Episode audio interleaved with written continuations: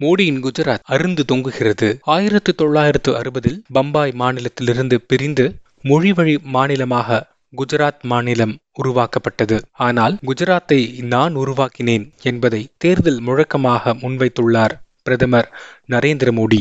குஜராத் பகுதிக்கு நீண்ட நெடிய வரலாறு உண்டு. குஜராத்தின் கலாச்சார வரலாறு நான்காயிரம் ஆண்டுகளுக்கு முன்பு துவங்குகிறது என்கின்றனர் வரலாற்று ஆய்வாளர்கள். ஒரு வாதத்திற்கு இப்போதைய குஜராத்தை இவர்தான் உருவாக்கினார் என்று எடுத்துக்கொண்டால் மோர்வி தொங்கு பாலத்தைப் போல அருந்து தொங்குகிறது இவர்கள் உருவாக்கிய குஜராத். குஜராத் மாடல் என்று கூறித்தான் இரண்டாயிரத்தி பதினான்கு மக்களவை தேர்தலில் ஆட்சியை பிடித்தது பாஜக. ஆனால் வெளிநாட்டு தலைவர்கள் வந்தால் குடிசைகளை படுதா போட்டு மறைக்கும் வகையில்தான் இருக்கிறது இவர்களது குஜராத்.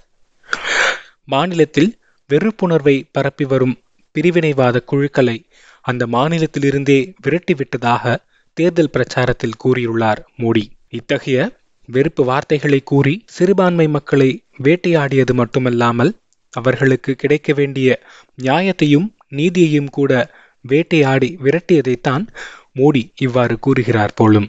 கோத்ரா ரயில் எரிப்பை தொடர்ந்து அந்த மாநிலத்தில் ஆர்எஸ்எஸ் பாஜக பரிவாரத்தால் நடத்தப்பட்ட வன்முறை தாண்டவத்தின் போது பில்கிஸ் பானுவின் மூன்று வயது குழந்தை உட்பட அவரது குடும்பத்தை சேர்ந்த பதினான்கு பேர் கொல்லப்பட்டனர். பில்கிஸ் பானு கும்பல் பாலியல் வன்முறைக்கு உள்ளாக்கப்பட்டார். அந்த வழக்கில் தண்டிக்கப்பட்டு ஆயுள் தண்டனை அனுபவித்தவர்களை விடுவித்ததுதான் மோடி உருவாக்கிய குஜராத்தின் லட்சணம். குஜராத்தில் இவரது ஆட்சியின் போது மூவாயிரத்திற்கும் மேற்பட்ட இஸ்லாமியர் கொல்லப்பட்டனர். இவரது கட்சியை சேர்ந்த அப்போதைய பிரதமர் வாஜ்பாயே எந்த முகத்தை வைத்துக்கொண்டு வெளிநாடு செல்வேன் என்று விரும்பினார் இத்தகைய கொடுமைக்குள்ளான ஒருவருக்கு கூட நிவாரணமோ நீதியோ கிடைக்கவில்லை.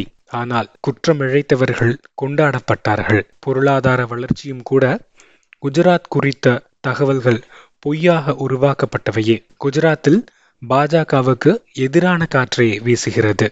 இதை மறைக்கத்தான் பிரதமர் மோடியும் உள்துறை அமைச்சர் அமித்ஷாவும் வீராப்பாக பேசி பதற்றத்தை தணித்துக் கொள்ள முயற்சிக்கிறார்கள்.